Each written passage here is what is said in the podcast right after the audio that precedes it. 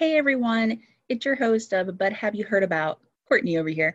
And I just wanted to give kind of a reasoning why I started this podcast.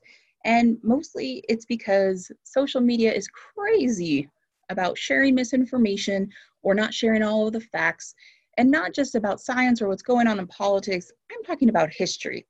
And when you don't know who's sharing something, sometimes you have to do your own research. And I kind of wanted to talk a little bit about uh, my background. So I was I went to a state school in Texas, not a fancy state school. I'm almost done with my student loans. I'm real proud of myself. But a um, bachelor's bachelor of arts in history with a minor in music, and one of the things that was super just pumped into my head when I was in college was citing your sources and actually reading where they come from and not cherry picking. I had a great history professor talk about how when they opened a archive for World War II, they were standing in line, go do research for a paper. Obviously, something I do when the JFK stuff came out in uh, what 2017, 20 yeah, but I didn't because you just do it all online. But anyways, back in the olden days when you had to go stand in line to go to get research from a library instead of people scanning stuff to you, had a professor who was talking to someone else who was in line that made the comment, "Yeah, I'm here to see why so and so um, had these beliefs and such and such.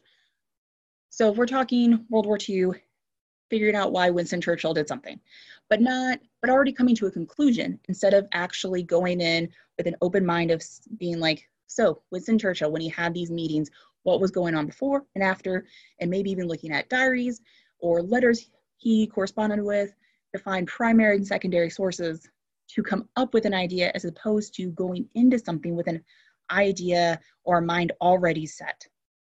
So when you look at history that's shared or anything that's shared, always check to see who's sharing it and why they're sharing it and where it's coming from. So something I always suggest primary sources means it's coming from the horse's mouth. You can find letters written by somebody if it's super old. You can look at photographs to make sure that it was taken in the proper time as long as it was noted correctly. And then secondary sources is if somebody has already reviewed some primary sources.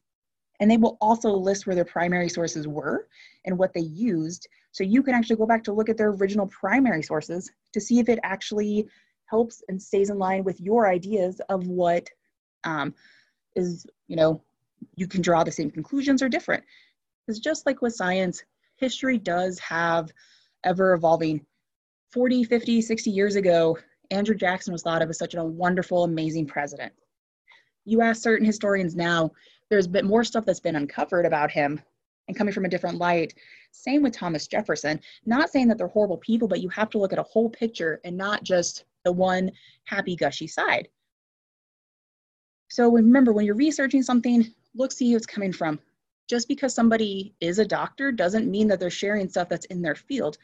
You could be a chiropractor but you're not you shouldn't be sharing information from your own firsthand knowledge about internal medicine. That's not your forte. That's not what you study. That's not what your thesis is on. And you always have to take things in that regard. If someone says my cousin's sister's best friend said that's that's silly. That's too removed for it to be considered even a secondary source so you're basically going off of he said she said and it's just silly recess stuff. So my goal with this is that because I saw so many infactual misrepresentation of history being shared on the social web intermediate, the social media interwebs. Obviously, I'm a tongue-tied bull over here. But because I saw so much misinformation being shared and so many people that just have a hard time discerning what they should be looking for to know if something is true or false before they share it, and with just, you know, that quick, easy, instant gratification of just sharing a post so quickly, I wanted to create this podcast to give a different view of history with a fun twist and all that fun jazz. And especially since I know that there's a lot of people who have kids that'll be at home, um, starting the school semester off, any subject that you need them to help need help with them learning, you can always write in and be like, hey, could you like talk about this? That'd be so great to give like a quick rundown lesson and I'd be more than happy to do so.